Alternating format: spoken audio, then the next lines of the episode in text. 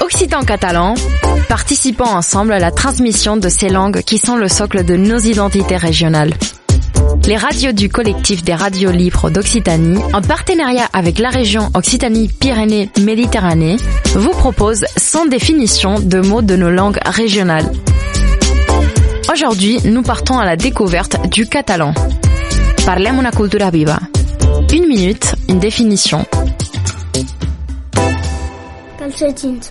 Calcetins, c'est chaussettes. C'est des vêtements de poing, de laine ou de coton couvrant les pieds et les débuts de la jambe. Le mot calcetins vient du latin vulgaire calcea, vêtement qui couvrait pieds et jambes, et du latin classique calceus, qui veut dire chaussure. Ce mot qui vient de calcea et de calceus du latin, qui à un moment était une pièce d'habit qui allait du pied jusqu'à la taille, qui s'est divisé en deux au XVIe siècle. Pour la partie supérieure c'est-à-dire les culottes, s'appellent calcetes ou calces, et pour la partie inférieure, c'est-à-dire chaussettes, s'appelle calcetins.